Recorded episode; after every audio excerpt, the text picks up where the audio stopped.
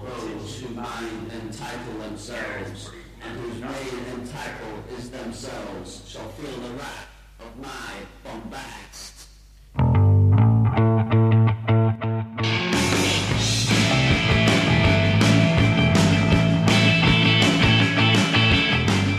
Hello and welcome to Call in the Night Boys. Today we are going to be discussing the band The Fall. Gav, tell me what your feelings about The Fall, the band, and Mark Smith were before I gave you an album to listen to. So the Fall were one of those bands who, if you were a devotee of uh, John Peel's show on Radio One, you would have raved endlessly about it.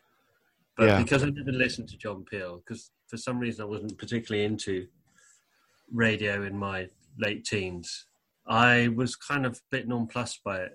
Like I heard a track here or there and Mm. was sort of probably not that taken with it. But then I was kind of quite into my goth stroke rock phase at that point. So Vampirism, it's fucking is. It's just, it's fucking, it's a crime at the end of the day. probably What what kind of era was this? What? I mean, I know they started in the late 70s. I, I remember friends at school raving about the fall in probably sort of mid mid to late 80s, I suppose. right, right, right. Uh, around about the time that the Smiths were coming to prominence as well. I first heard them in 1987 when they had their first top 30 hit, Right. which was Um, There's a Ghost in My House. It's a cover of a Northern Soul record. oh, okay. It's actually very good. It's quite upbeat and stuff. My Sorry. overall impression was, was basically uh, confusion, I think. Mm. Sort of uh, quite uh, shambolic music with this drun- drunken lunatic kind of rambling over the top. Yeah, I mean, I, I liked the fact that he sounded so different when I heard There's a Ghost in My House. Um, I think the album we're about to listen to, is quite some way into their career. I think this is about eight or nine albums in, this album we're going to talk about tonight, uh, which is considered to be one of their best. So tell us more about it. What are we about to listen to? The 1985 album, This Nation's Saving Grace, Are they a band that you can ascribe a genre to? post punk, I suppose. Right. you know they they change over time obviously with all their different personnel different influences so to begin with they're quite punky and then they become almost poppy at times and then the turn of the 90s and so they use sequences and drum machines and um, you know there's definitely a, a dance and house influence. And then in the 2000s and 2010s they kind of use those sequences but it's again much more guitar based mark smith was very keen on garage rock the kind of bands like the trashmen and the monks and stuff. Have you heard of the monks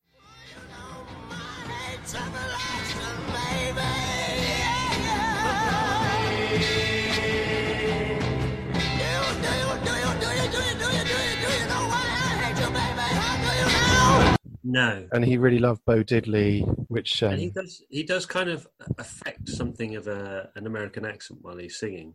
He does. It's weird. It sort of veers from very straight up North Manchester to almost Americanisms. I think he'd probably get very annoyed by me saying that, but there, he got annoyed at most things. Particularly the South. Uh, he hated everyone in the music industry. That means most bands, particularly any music executives. It's an understandable position there, I think. Yeah, absolutely. I mean, the music industry is, has always been very seedy and exploitative, hasn't it? I think. I, I well, I lent you this album because I thought it. I think it's one of the more accessible albums that they did, Mm. and it's more of an in into the fall. But you know, again, it might not be your cup of tea, and that's absolutely fine. Well, I think overall I enjoyed it. I mean, I made some notes about the individual tracks. I, I think it's sort of overall it, it kind of takes amateurishness almost as a, a kind of guiding light. I think Um, it does. Yeah. which is why it's quite funny to read um, critiques of it, which you know talk about how innovative and uh, um, you know uh, the, this kind of artistry involved. Because there are at least two or three tracks at the beginning of the album that sound like either very new band rehearsing uh, a track that they've only played a few times before. or alternatively, a teenager in their bedroom, kind of like practicing some riff that they've heard from a band they like, and and kind of you know just repeating it over and over again. Yeah. But it sort of worked. I mean, I've since read sort of uh, a couple of bands referenced that I instantly thought of when I was listening to this. It Mm. has that kind of drone thing that you get with the Velvet Underground, for example. Yes, yes, Uh, absolutely. and early, early um, Stooges as well, which is sort of, um, you know, it's kind of related to that that kind of uh, sort of drug-induced state, I suppose. Um, whether whether it's stimulants or whether, whether it's uh, kind of hallucinogenic drugs, you know, that that kind of in, insistent baseline, insistent kind of um, repetitive uh, riff and kind of um, very very kind of basic drum beat behind it, but very driving, you know. Mm, mm. And it Mm. seems like they're they're always driving somewhere, but they never actually arrive. you know. yes, I do. Yeah. Well, the first, I mean, the first track, uh, Mansion. I mean, that seems to me like a classic post-punk track. Mm, mm. Made me think of something like Television, maybe. Um, Yeah, yeah. He would never admit that it was like television, though. No, probably No, not. no, yeah, he would- because they were uh, sort of new wave, right? This is a classic example of a, a track that never really gets started. Just when you think it's reaching a sort of crescendo, it starts fading out again. But it is very tight. The the bass and the guitars are always very kind of like interlocked. I think in a lot of Mm. tracks on this album.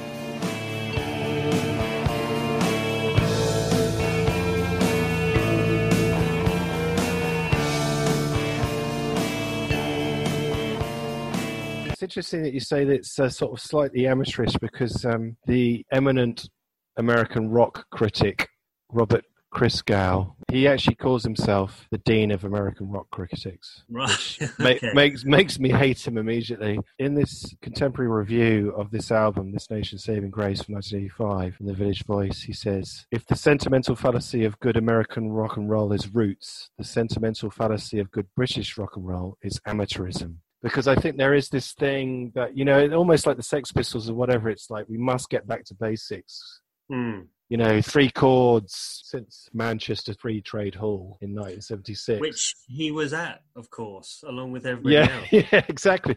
I was there. My dad was there. Yeah, I mean, I was only about four at the time, but I Yeah. was definitely there. Probably like that with the Sermon on the Mount. Yeah, I saw, saw Jesus do that thing with the loaves and the fishes. Yeah,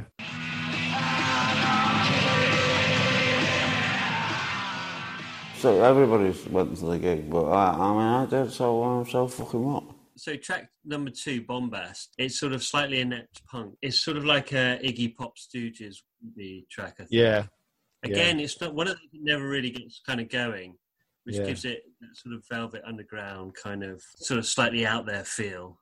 right. Which, and when I say they're bad, I'm not saying they're not interesting. I'm just saying, you know, musically, there's there's not um, There's not a lot to them. a lot going on. No. What you need is the first one. I think that where I first start to get interested because it's it's got this hypnotic guitar and bass, Mm. and then this these hard to follow lyrics. But the first the first one that kind of um, impressed itself on my consciousness was what you need is to meet your horrible new dad, which I just thought was a great line. One of the standout tracks for me is "Spoiled Victorian Child." Well, Mm. I guess it's more it's more like a conventional song, I suppose, but actually has a bridge which is quite sophisticated. what I like most about it is the uh, the title sounds like a Viz character.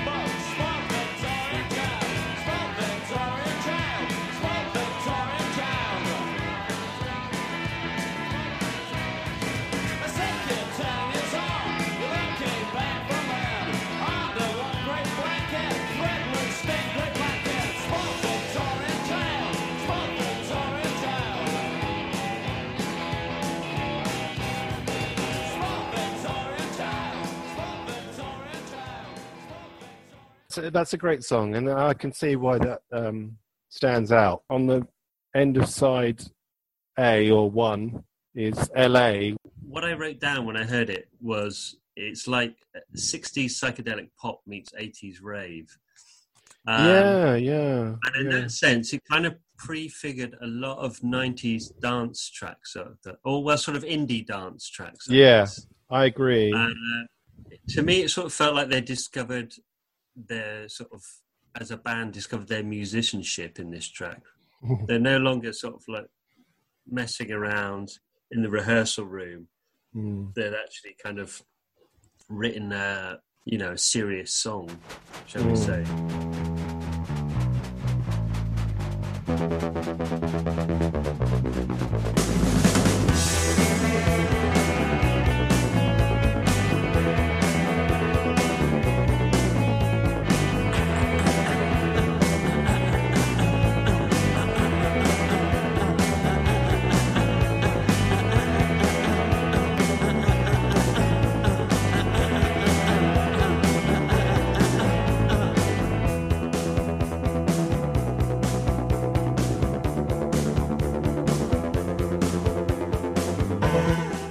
actually singing more in this song. He of is, yeah.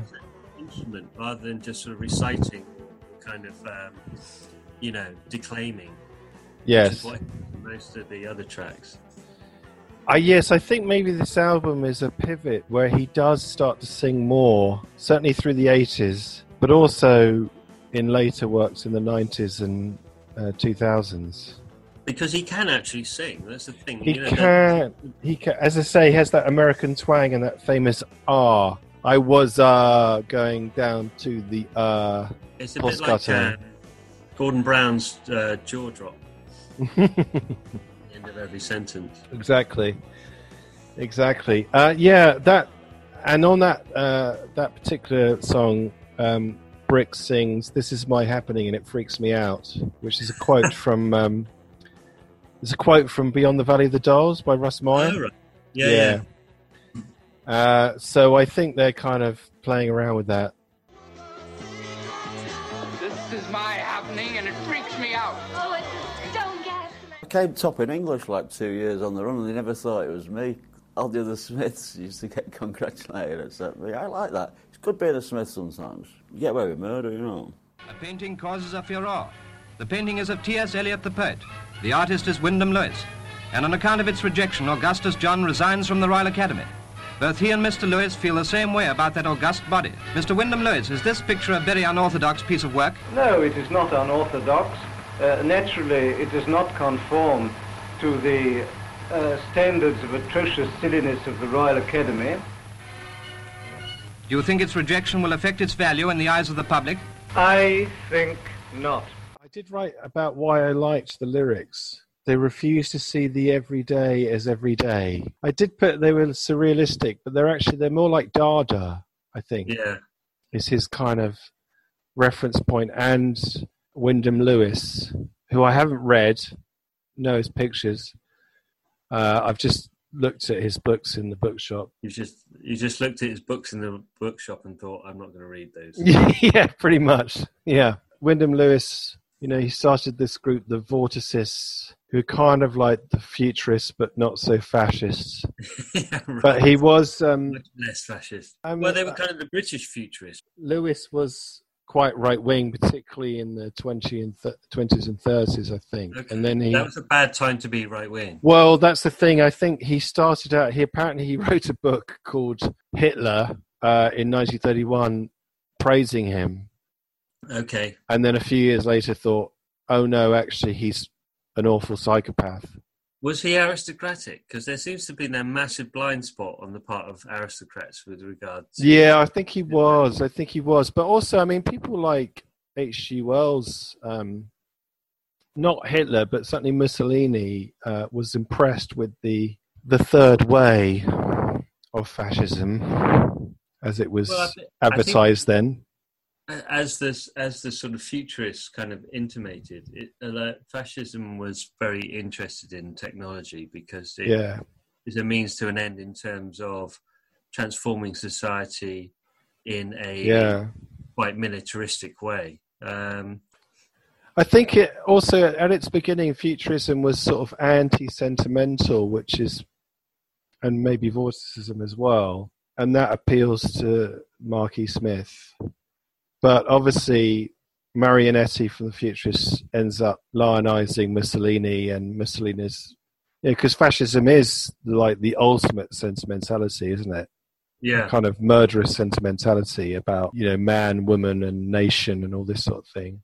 the the woman as as the mother figure. and- yeah, the provider, the strong man, and then the the uh, reproductive and productive woman. and also Um, just fucking terrible uh, kind of folk um, music and and literature. Yeah, I mean, Um, fa- fascist art is even worse than Soviet realist art. It's really Yeah. bad. It's terrible stuff. It wants to claim a history, whereas I think with the futurists to begin with, they didn't. They wanted to destroy history and start something new with a kind of uh, fetishization of, of technology. mm, And that's the thing with Marky Smith. I'm not saying he's a fascist or a futurist or anything else, but he doesn't want to return to what he did before. But it does always sound like the Fall, like John Peel said, you know, always different, always the same. So it reminds me in a strange way of Wire, who Okay. again never returned to their old stuff. Mm, For a true. brief point, they they engaged a tribute band as a warm up act to play their old tracks. Really? That's nice. But you know, they release an album. Uh, I think they're still releasing. They release an album probably like once a year or every every other year. Mm, Um, they seem to be doing a tour every other year. right. And they're not relying on their former glories. They're, it's always new stuff, is it? Yeah, I mean, Right. not necessarily good new stuff, but um, yeah, that's the problem. New. Yeah. Can you imagine if the Stones just played from their, you know, 2005 album? That was it. People would be pretty annoyed. They get there'd be a riot. There would be a riot. The Uh, um, yeah, the gigs would start to dry up. I think. Yeah, they would. Here, Keith, have you seen the date on these marshmallows? They are well past their sell by, they're getting old.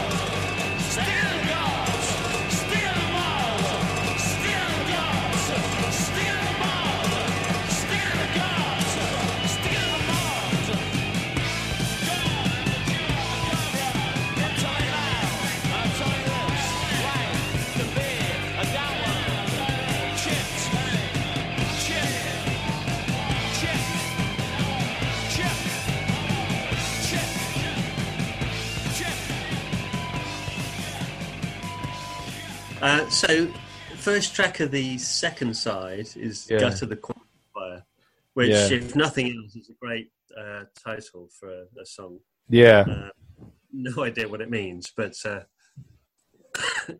it's interesting. Um, but I really thought this sounded like a Doors riff, uh, particularly, but it sounded like the song "The Changeling" on "L.A. Woman." Really? Um, yeah, it's got that. Yeah. Oh yeah, and the, and this one goes dun dun dun or something, doesn't it? I'm gonna I'm gonna dub over that with the actual songs, by the way. Yeah. but um, yeah, um, yeah. What did you make of this one then? Yeah, I like this one. I, I mean, it's one of. I thought it was one of the most kind of anarchic um, Mm. tracks on the album so far. Um, Mm. But I like the the way he keeps uh, yelling, "Stick it in the gut." Um, yeah, and then it reaches a sort of, I, I think, unusually for their songs on this album, it actually reaches a kind of crescendo rather than just kind of a repetitive refrain that continues Mm. throughout the whole song. It, it kind of builds up to something. Mm. Um, and it's one of the most opaque in terms of I have no idea what he's he's singing, stroke talking about. But yeah. I kind- th- You, I kind of don't care because it's just it's kind of it's got a um, a sort of anarchic vibe that's that's that's very appealing. I think the song is about government attempts to quantify life. So there's this idea of like you take it from the medium poor and then you give it to the poor poor and then you and then you transfer it to someone else to, to the rich or whatever. Because I think that at the time Margaret Thatcher was, you know, they didn't really like the idea that people were whatever their status, whether they were artists or or musicians or um, out of work panel beaters that they were on the dole and they should they you know it was the start of like deserving poor and under deserving poor. You know what i mean? I think it started in the victorian era didn't it? Well it did but i'm just well i mean you know the resurgence of that right. Which we had you know go for you know even with gordon brown talking about hardworking families and stuff. Yeah yeah. Uh, so i think it's a rail against that idea. Wasn't that david cameron? Um, I think, I think, yeah, it was. I mean, David Cameron took up the baton with uh, much pleasure, but he, um, I think it sort of started with Gordon Brown because really? towards the end because of the crash. Because Gordon Brown also made that thing about British jobs for British people, didn't he? God, really? Yeah, and I wouldn't. What's going on? well, I don't know. It was just a kind of desperate grab for populism, but um, mm you know, I don't think it was really after his late, Labour's recession. You mean? Yes, yes, exactly. After the global recession that was caused by Labour spending money on Sure Start centres. I'm looking forward to referring to uh, this this current crisis as the Conservatives' pandemic. Yeah, yeah, yeah. That's not going to happen. That's really not going to happen. He's going to come out in my really small circle. Yeah, yes, exactly. In my in in our ever decreasing friendship circles, uh, that's gonna that's what it's going to be called. Everywhere else, everyone's going to say if you know, unless like a million people die, everyone else is going to say, "Oh, didn't Trump and Boris do well? Didn't they do well? No, weren't absolutely. They, weren't they brilliant?" I love the way he kept shaking hands and he got it himself. That was brilliant. what a brilliant play. What brilliant play from a master communicator. Anyway, yeah, so Gut of the Quantifier, I think it's sort of about that. It's about attempts to hive off people into categories. Right, uh, okay. Possibly for benefits, but also for other things as well, yeah.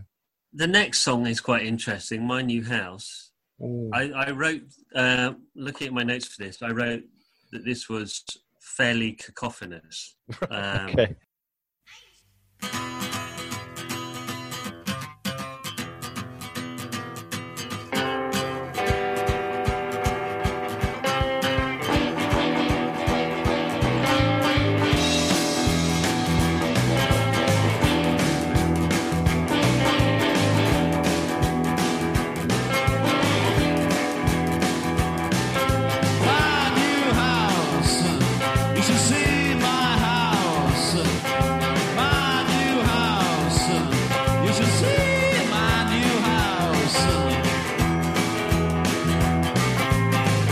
Got some. Uh, it's got some great lyrics. Keep away from my new house is a good one. And also, it's got windowsills, as if it's that's like a. Hills, it's got windowsills. What's that again? Sorry. It's got drawers with pills. It's got windowsills. that's good. And that's proper poetry, in my opinion. it's good. I mean, yeah. the thing is, I think probably when I was a teenager, I liked uh, music that was either kind of rebellious in a sort of Sex Pistols kind of way, mm, mm. like it had swearing and stuff in, or I probably liked stuff that was quite precise and tuneful. That's, I guess because I liked I like things like Joy Division and mm. I like goth music which is all quite sort of melodic, I suppose. Mm. It, it, it, focuses around arpeggios and, and, quite tight riffs. So I probably wouldn't even have got things like the Stooges when I was uh, in my mid-teens. Right, right. It was all a bit too raw for me. Yeah, um, it was for me to begin with, certainly. Whereas this, uh, this probably appeals to me more now because I kind of, I kind of like quite like chaotic, slightly shambolic um, and there's a big kind of element of fuck you in the whole of this album. Yeah. It's all about I don't know, there's there's music and then there's just doing what I want to do. yes, that's right. Yeah, I think that's right. what Martin Smith is doing. He's just like, yeah. we could make some nice songs, but actually, I'm just we're just going to make, you know, uh, make some interesting noise. I think that's the thing. I think he was really impressed with Captain Beefheart and the fact that Captain Beefheart just did exactly what he wanted to on that famous album. What is it? Trout Mask Replica. Trout Mask replica, yeah. And he famously as well, Captain Beefheart was a real tyrant like Mark Smith. yes. Um, Well, I think- story of him imprisoning his band inside his house on Laurel Canyon. that's They had right. a they had a bag of rice and a bag of beans, Yeah, um, and that's basically what I lived. They lived off. I think Exactly. it- who told this story is um, guy who did Paris, Texas. Um, Wim Wenders. no, the musician. I mean, Oh, Ry Cooder. Yeah, Ry Cooder. Yeah, Ry Cooder inv- sort of uh, visited them to. Mm. I don't know whether to do to play some music with them or just see how they were doing, but he said they were sort of in lockdown. Yeah. Um, whilst, we, whilst putting together the tracks for this next album. I think this- didn't Ry Cooder play on the first Magic Band album, and then he, and then he thought, "Yeah, I'm not, I'm not standing for this." like a lot of people in the fall, they do one album and they go away. A lot of difference of opinion on how things should be done. I was probably just a little bit more vocal about it, which would still be not very vocal, and it certainly wouldn't be, you know, fist flailing and fingers pointing. It'd be just like, well, excuse me, but well, we're not quite happy about that, you know. Mark Smith was quite critical of Marc Riley's playing and you know his attitude. Mark Riley, he wanted to do stuff his way, and I think that kind of that clash. Well, he wanted to do the hits every night, no, I don't know, it's not the, the group. right. It was like there's only one leader in the fall, you know, Mark, and then I suppose Mark was a bit of a challenge to that. He said, we're going to Europe in, in about a month. I went, all right, okay. He says, but uh, we don't want you to come. I was like, what? And he said, yeah, we're going to do it without you. I said, oh, right, okay. Um, he said, if you don't go very well, we'll call you when we get back and you can rejoin the band. And I'm like, right, okay. like in a days, you know. So the next thing I knew, yeah, it's about a month later, I think, and they were going to Europe. I've still had the phone call.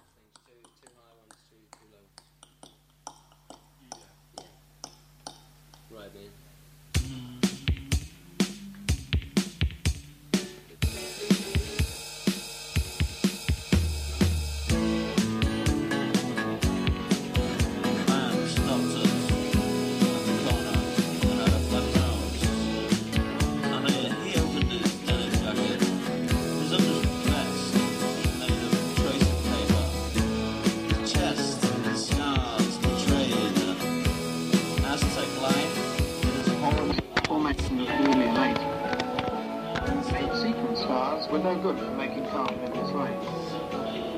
Red giant stars separated. Anyway, so my favourite song on the album, and I think a lot of people's favourite song on the album, is the song Paintwork. I just love the way it just continues, and more and more things are added to it.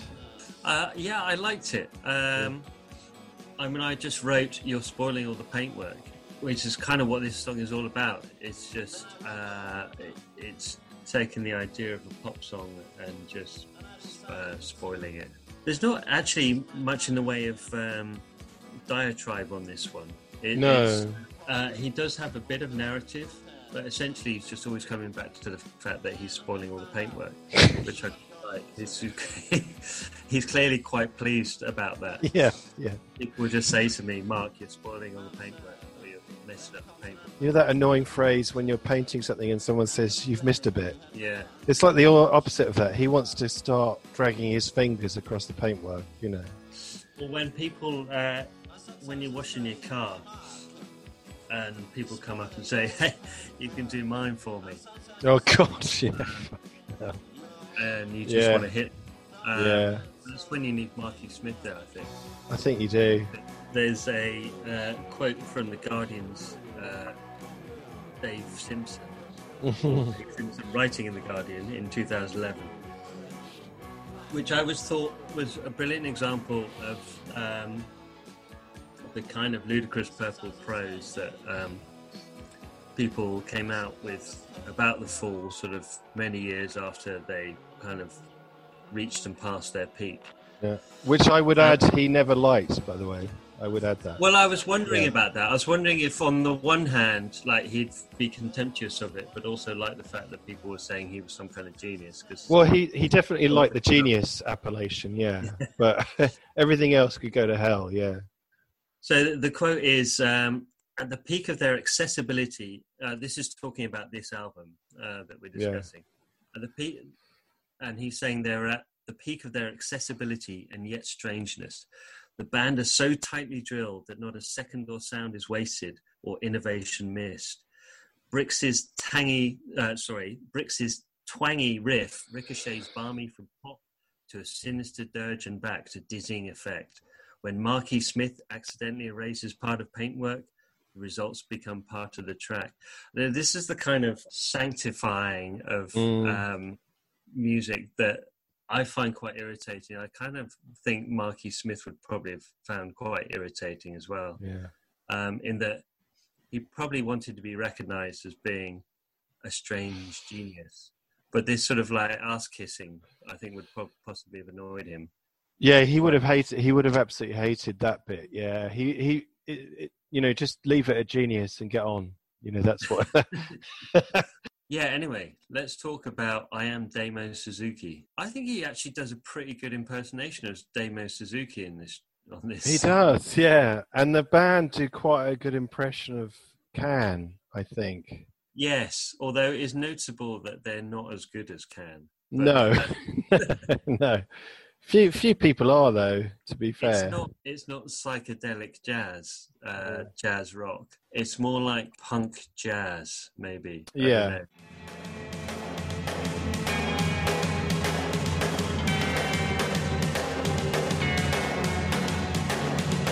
What have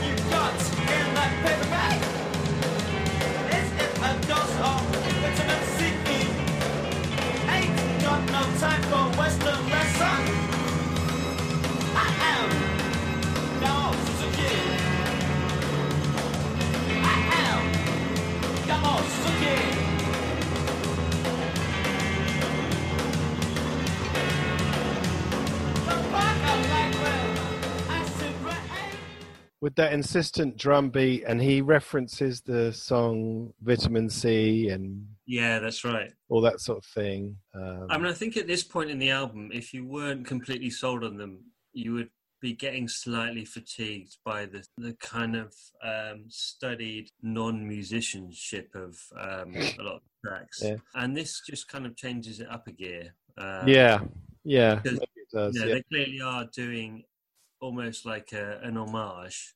Yes, they Uh, are. It is. It's a straight way homage, really.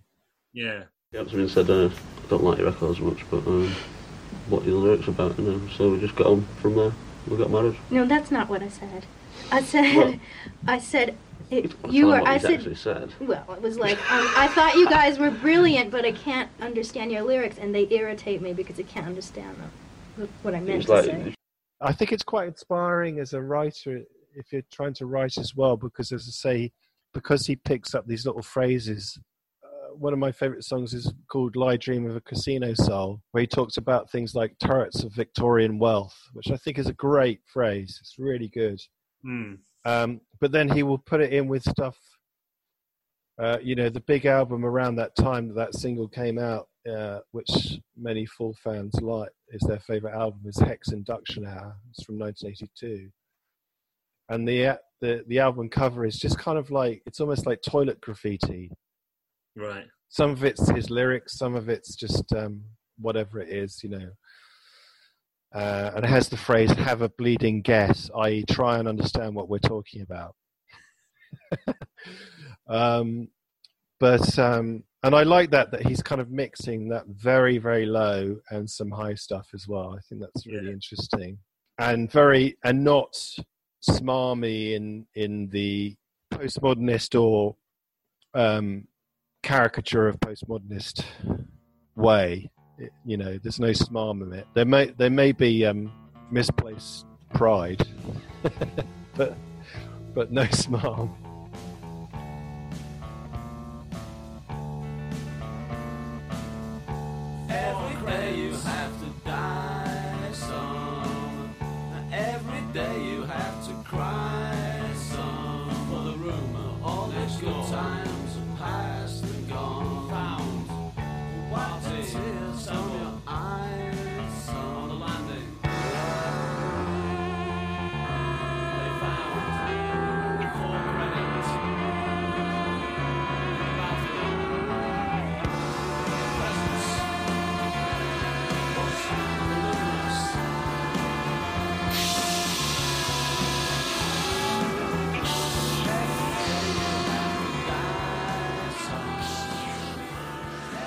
And then the final one to Nook or NK Roachman Yarbles. Encroachment, I suppose it's supposed to. spell. Encroachment, yeah. To encroachment. Oh, yeah. Thanks for pointing that out to me many, many years later. Yeah, that's all right. It's uh, Yeah. just- that's because I read the Wikipedia entry. Oh, so right, okay. It made it profoundly obvious. Yeah. And that's Otherwise, kind of, like to NK Roachment. Yeah.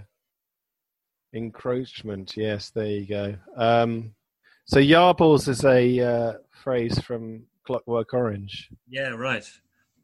which means Uh, bollocks. A short, shortened version of Yar Bollocks. Yeah. Yeah. For me, it's a nice exit to the album, and it's short and sweet, and that's the end. And a lot of people are thinking, "Thank God." The the bass line on this uh, seemed like a callback to uh, an earlier track, maybe his mentioned Yeah, well, that's the thing. I think that's this idea of repetition. Is that eventually the repetition becomes something different? That's the idea. Mm. He probably would have hated this comparison, but almost like Andy Warhol with his screen prints of Marilyn Monroe. Some of them are pristine, some of them are more decayed, all this sort of Mm. Well, that's in the nature of screen printing as well. Yeah, exactly, exactly. So the process is there, even though it's supposed to be a kind of pot-ready product. You can see the process there, even though he wanted to be very apart from the process. You can still see it there, and everybody recognizes an Andy Warhol, so it's it's paradoxical, you know. And I think that's true of the Fall as well. Is that the oh no, now I really do sound like Dave. What was his name? Dave Simpson. no, this is, this is good. oh my god. I didn't want to join for obvious reasons, being the wife and so. But then I, I found it quite easy to play with them, and you know, I just stuck with it. I mean, I, I treat Eleanor completely different when she's in the group. I don't know. It's not like I treat her like everybody else. It's a bit hard sometimes, you know. I don't think it's important to mark. He doesn't differentiate between women and men as humans, as people, and certainly not as musicians. So it makes no difference. No, women are a lot, a lot better actually, actually at a lot of things musically. you just take it up. You can just give them an idea. A lot of fellas, you know, they want to know the mechanics of it all the time, which I can't explain to them because, believe it or not, I, I still don't know a D from an E or a F from an A. I know an A and an E. Is the Fall just Marky Smith as he would have it? Mm. Um, or is this about a band with an ever changing lineup where the lineup sort of dictates what the fall is at any kind of one point in time? And I think they're different to a lot of bands where it's just one of the founding members exists Mm. throughout the whole lifetime of the band. Mm. Essentially, they're just playing the same songs. And I think in the in the case of the Fall, it's almost as though Marky Smith is kind of like the animus for other. Now I'm starting to sound like uh, what's his face, sort of animus for other musicians to kind of discover a, a, the sort of full sound and try and replicate it. And then that becomes whatever the fall is at that point. A little bit like something like Gong, perhaps. But I remember Dave Allen from Gong in a radio interview being described as a leader of Gong, and his response was like, "There's no leaders in Gong, man. You know, Gong, Gong is just like what is happening at this point in this time. You know, Right, right. um, but you always have to have Marky Smith to have the fall. So it has to be Marky Smith there to be the fall. They can't exist without him. You know, like for instance, if if if Brian Wilson dies and Mike Love could just about carry. I mean, I know they're separate bands anyway, but Mike Love could just about carry on with the um, the Beach Boys, couldn't he? Mm. But with Mark, Mark Smith, no, that's it. Now he's dead. It's over. Yeah. Um, but at the same time, uh, the musicians who you, you know, there, there's there's a whole range of musicians, uh, some of which were had quite a long term in the ba- long time in the band that really left their mark. You know, whether that's Brix, whether that's Steve Hanley, uh, Marc Riley, you know, whoever it is, or Elena Poulou, his wife of the last, the last part of the fall. Um, they they did they they made a real difference, you know. They made a real difference to how what the direction was. They managed to kind of tame his wayward, or not tame his waywardness, but kind of channel it. I think. Because he didn't actually play any instruments, did he? Like he played harmonica really badly. Yeah, and violin very badly. Yeah. yeah. Playing violin badly. That's um, that's quite a uh, musical statement. Yeah, that's like anyone who picks up a violin for the first Yeah. time. The experience of being in the fall will give you the most fantastic time of your life that you would never have had in any other band, but at the same time, you also get some of the most frightening experiences. I mean, it's it, it's kind of like that. I think the Guardian did uh, "Where to Start with the Fall" recently. How to think about the fall. Yes, this is the correct way of thinking about the Fall. The York Notes Guide. We don't like his sometimes reactionary positions, but we'll just about forgive him. I said this album was like uh, maybe an end to the Fall. Do you think you would listen to any more or buy an album? Yeah, I think I need to listen to this album more Mm. because there are uh, there are things in it I like, and I Mm. think I need to find out why I like them. And I probably would end up in that position you were talking about, where you actually just obsessively listen to this band for a while, and then don't listen to them for about six months after that. Yeah. Uh, um, but more likely now than I would have done age 16. Well, I think which is a reflection that I should have been a lot more open minded when I was 16 about music. But uh, No, I, I was like a, a kind of Calvinist about music when I was about 15 or 16. It's like, these are the things that are good and, and will be saved, and everything else is going on the scrap heap. Even stuff like, um, well, you know, because Rave was coming in, I didn't like it to begin with. Andy Weatherall died recently, and now Oh, I yeah. really, I really like that stuff now, but I didn't when I was 15 in 1989, 1990. I didn't like it at all. I was, yeah, I was very determined about what was good and what was bad. And I still have the odd moment like that. Like, for instance, I've never, I've, even now, I've never got over the idea that Robbie Williams had a music career. It's never, it's never quite, I've never quite computed it.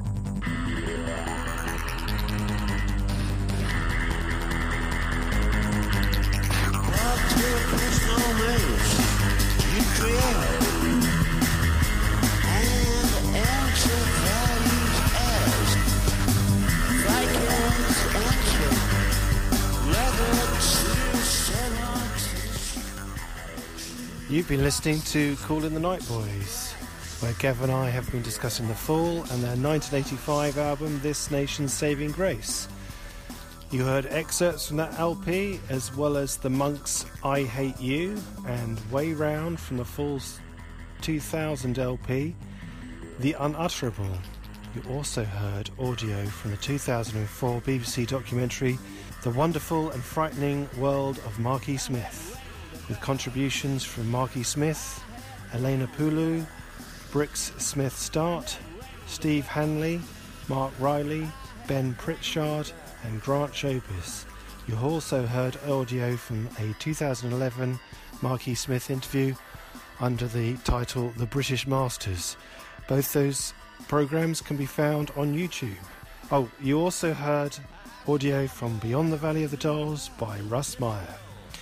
Please legally stream, download, or buy this music or the videos and we will see you again next time. Before I go, I just want to give my sincere apologies at the awful distortion on my microphone for this episode. Um, I was using an earphone phone mic and it was not going well, but there you go. Next time it will be much improved. Bye for now.